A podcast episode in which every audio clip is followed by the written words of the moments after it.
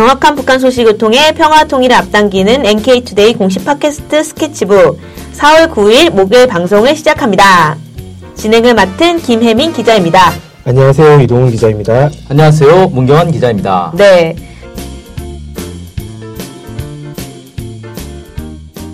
저희도 뭐, 와, 뭐 이런 거 좀. 아, 효과음 한번 넣어볼까요? 아, 네, 아니 좀 썰렁한 것 같아가지고. 네. 아니죠? 네, 네. 제가 즐겁게 해드리겠습니다. 네. 오늘도 역시 최신 북한 소식을 들어보는 뉴스투데이 시간입니다. 네. 오늘은 이동훈 기자님께서 또 새로운 소식을 준비해 오셨다고 하네요. 네, 오늘은 북한의 외교 소식을 좀 이야기해 볼까 합니다. 아, 네. 북한이 반둥회의 60주년을 기념하는 아시아 아프리카 정상회의에 김영남 최고인민회의 상임위원장을 보내기로 했다는 소식이 이제 전해졌습니다. 아, 사실 북한 하면 외교를 안 한다는 약간 이미지가 있잖아요. 네, 고립된 고립된 네. 뭐 거라고 이렇게 이렇게 네네 네. 그래서 외교 소식점이 약간 궁금하네요. 네. 네. 일단 먼저 이걸 좀 잘 알기 위해서는 반동회의? 뭐 이게 뭔지 좀 알아야 될 것 같아요. 네. 반동회의가 어떤 회의인가요? 예, 반둥회의는 1955년 4월 18일 인도네시아 반둥에서 열린 제1차 아시아 아프리카 정상회의를 말하는 겁니다. 그러니까 이 회의는 네. 2차 세계대전 이후에 독립한 아시아와 아프리카의 29개의 나라가 모여서 열었어요. 네. 네, 이걸 주도한 나라는 인도의 네, 주, 주도한 사람은 인도의 네루, 인도네시아의 수카르노, 중국의 준레, 네. 뭐 이집트에 있는 나세르 대통령 이런 사람들이 앞장선 것으로 좀 알려져 있습니다. 음. 이 회의를 왜 했냐면 네. 이게 1955년이니까 2차 세계대전 직후잖아요. 네. 이후에 그 이후에 이제 새로 독립된 나라들이 아시아 아프리카에 상당히 많이, 많이 있었는데 네. 이런 나라들의 관계를 밀접하게 좀 만들고 유럽에 의한 재식민화 이제 움직임이 있었습니다. 뭐 프랑스에서 베트, 남을 계속 뭐 찝쩍거린다든지 음. 이제 그래서 이런 부분에 대한 대응과 미국과 소련의 냉전 여기에 휘말리지 말고 제3세계 이익을 좀 수호하자 뭐 네. 이런 그 취지로 이런 회의를 열었다고 해요. 음. 근데 이제 이 1차 회의가 이루어지고 난 이후에 중국과 인도의 국경 분쟁이 일어나고 이집트 나세르의 아랍 연합 아랍 연방 그 시도가 실패하면서 이 지도자들 사이에 유대가 깨져가지고 원래 2차 대회가 1964년에 예정되어 있었는데 네. 열리지 못했다고 합니다. 그 이후에 또 계속 이제 열리지 못했다고 하고요. 음. 근데 이제 이 반동회의 정신 자체는 1961년 9월에 시작된 제1차 비동맹 국가 정상회의에 연결이 되어 있다. 음. 이렇게 평가를 할 수 있습니다. 네. 그래서 비동맹 운동에서 아주 중요한 회의가 바로 이 반동회의라고 말씀드릴 수 있겠습니다. 그 비동맹 회의가 무엇이죠? 저 잘 몰라가지고. 네.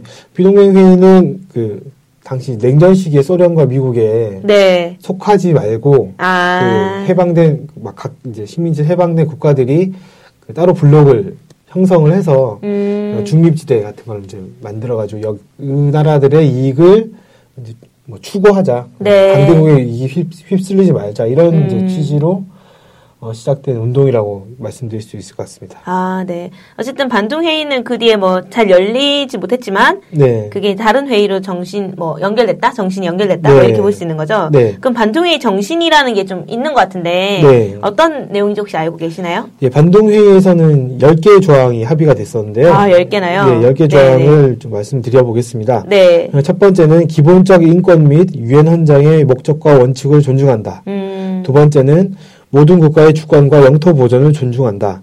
세 번째는 모든 인종의 평등을 존중하고 모든 대소 국가의 평등을 인정한다. 네 번째는 다른 나라의 국내 문제에 대하여 불간섭 및 불개입한다. 다섯 번째는 유엔의 헌장에 따라 각국의 지휘권을 존중한다.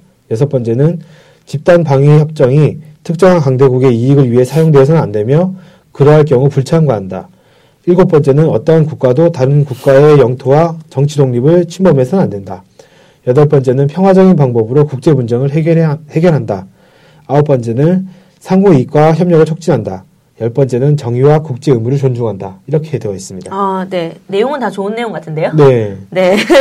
상당히 뭐 서로 인정하겠다. 뭐 네네네. 쉽게 얘기하면 간섭하지 말고 네. 뭐 간섭할 생각도 하지 말고 간섭하려고도 하지 마라. 아, 뭐 네. 이런 것 같습니다. 네. 아무래도 이게 이제 작은 나라들이 주로 참가를 하다 보니까 아. 강대국들이 자기들을 좀 간섭하고 내정 음. 간섭하고 뭐 식민지화 하려고 하고 이런 거에 대해서 이 반발하는 음, 대응하는 성격의 회의라서 이런 내용이 좀 많이 들어간 것 같아요. 네. 네. 그럼 이 반동 회의랑 북한이 어떤 관계가 있는 거죠? 예, 북한은 네네네. 이걸 제3세계 비동맹 운동을 블럭 불가담 운동 이렇게 얘기를 하는데요. 네네네. 이 비동맹 운동을 상당히 중요하게 여기고 있습니다. 음. 그래서 반동회의가 비동맹 운동에서 중요한 지위를 가지고 있기 때문에 반동회의에 대해서 상당히 중요하게 여기고 있고요. 네. 어, 1965년 그 반동회의 개최 10년 기념회의.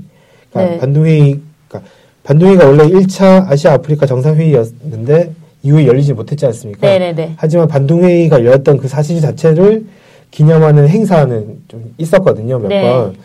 그때 1965년에 10, 년 기념 회의가 있었는데 그때 네. 김일성 주석이 인도네시아에 가서 네. 그 기념 행사에 참석해 연설을 했습니다. 연설을 하고 당시 이제 청년이었던 김정일 국방위원장도 김일성 주석을 수행하기 위해서 인도네시아를 방문하고 이랬던 일이 있었거든요. 그러니까 음. 직접 그 반동회의 자체도 중요하다고 생각했을 뿐만 아니라 네. 이제 주석도 갔으니까 아. 더더욱 중요하게 좀 여기는 것 같습니다. 네.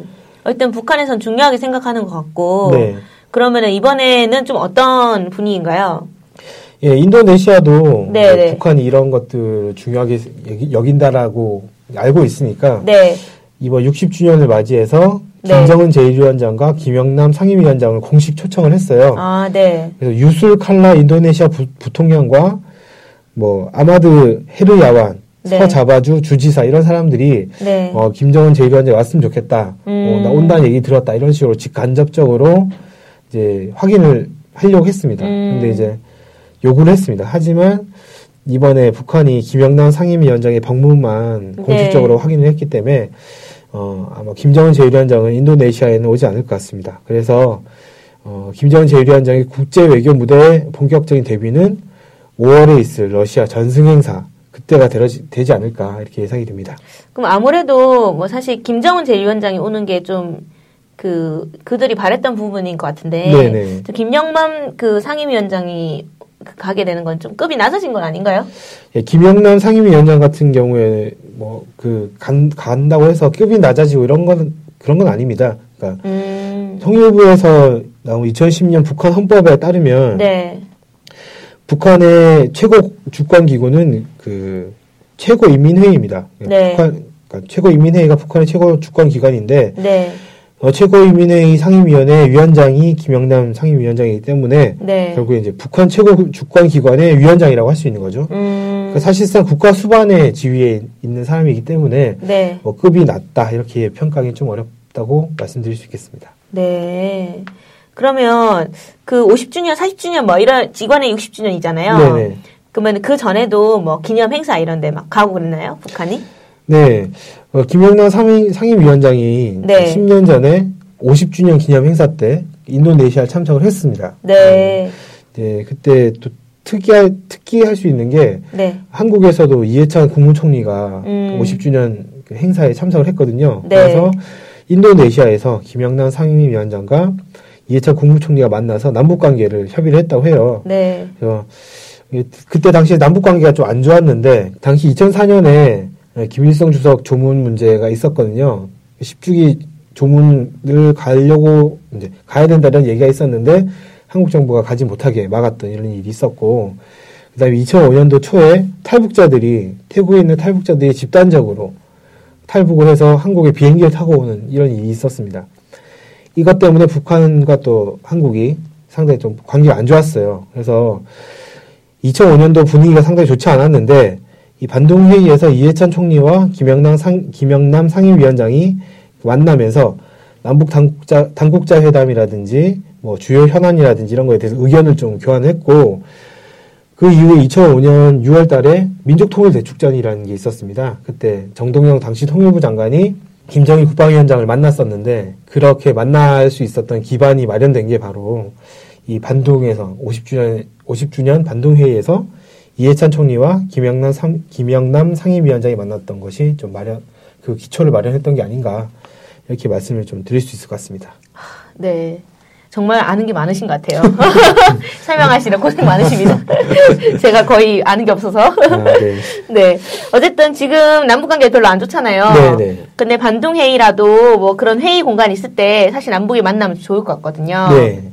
그래서 혹시 우리 정부에서는 혹시 좀 간단한 얘기가 있는지. 예, 인도네시아에서는 원래 김, 김정은 제1위원장을 공식 초청하면서 동시에 박근혜 대통령도 공식 초청한다고 밝혔습니다. 네. 근데 이제 알려진 바에 따르면 박 네. 대통령이 직접 이제 인도네시아 가지는 않을 것 같고요. 네. 대신에 황우여 사회부총리 겸 교육부총리가 음. 인도네시아에 가서 참석하는 방향, 회의에 참석하는 방향으로 논의가 이루어지고 있다 이렇게 알려져 있습니다. 그래서 네.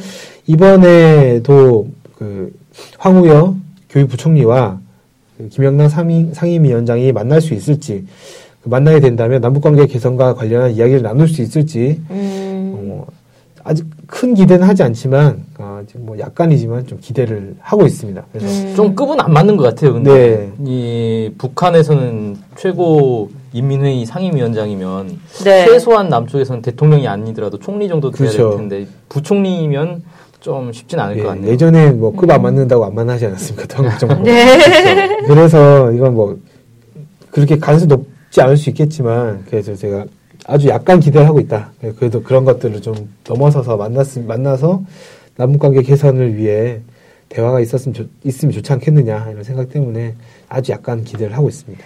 박근혜 대통령이 사실 해외에 돌아다니는 걸로 좀 유명하잖아요. 네, 한복 입고 이렇게 네. 돌아다니시고 그러죠. 네, 그게 좀 유명한데, 아, 이때도 좀 가, 사실 가면 좀 좋겠거든요. 이왕 해외 많이 들리시는 김에 인도네시아도 좀 가서 구경도 좀 하시고, 이러면 좋겠는데. 박 대통령이 싱가포르에도 가지 않았습니까? 리콴유 총리 전 총리가 아, 그 죽었다고 해가지고 거기 조문을 갔었는데 네. 어, 싱가포르랑 인도네시아 뭐 별로 거의 거의 차이 안 나니까 또 네. 한번더 가셔도 되지 않을까. 그리고 사실 싱가포르에 비해서 인도네시아가 훨씬 인구 수도 많고 경제 규모도 더 크고 네. 인도네시아 가볼만 할 것 같습니다. 네. 그러면은 뭐 남북 관계도 좋고 동남아시아 관계도 좋고 뭐 여러 가지 좋을 것 같은데 네. 갈지는 잘 모르겠습니다. 안 갈 가능성이 높다고 생각하는데 네. 아주 약간의 가능성이라도 남게 남아 있으니 아직은 네, 뭐 어쨌든 좋은 결과 있길 바랍니다. 네. 어쨌든 오늘 소식 감사합니다. 설명해 주시느라 고생 많으셨습니다. 네, 감사합니다. 약간 외교 소식이 좀 어려운 것 같아요. 조금, 예, 사실 뭐, 쉽지 않은 것 같습니다. 네. 그러면 다음으로 댓글 소개 시간입니다. 그래서 이번에 저희 뭐, 사이트나 뭐, 페이스북이나 이런 데 댓글 남겨주신 거 소개를 이제 문경환 기자님께서 준비해 오셨죠? 네, 네, 지난주에 우리 이탈리아 요리 한번 소개한 적 있지 않습니까? 아, 네, 네네네. 스파게티랑 피자랑 뭐 이런 거. 네. 이와 관련된 댓글이 올라왔어요.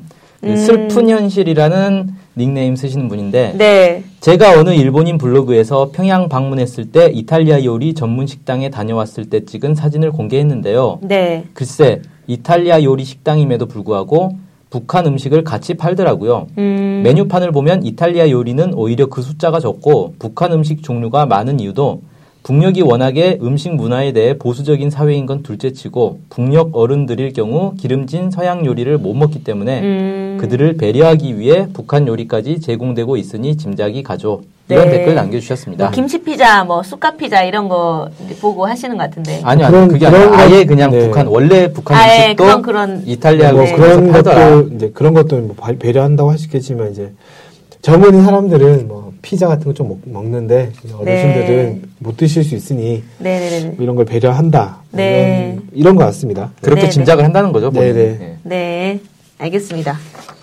이상으로 4월 9일 우리 스케치북 방송 마치겠습니다. 안녕히 계세요. 안녕히 계세요.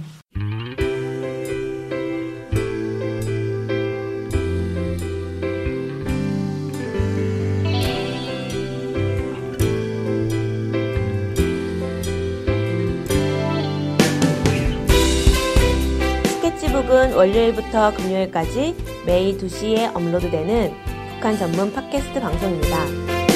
스케치북은 아이튠즈, 팟빵, 유튜브로 들을 수 있습니다. 정확한 북한 소식을 통해 평화 통일을 앞당기는 NK투데이 공식 팟캐스트 스케치북. 많은 청취 바랍니다.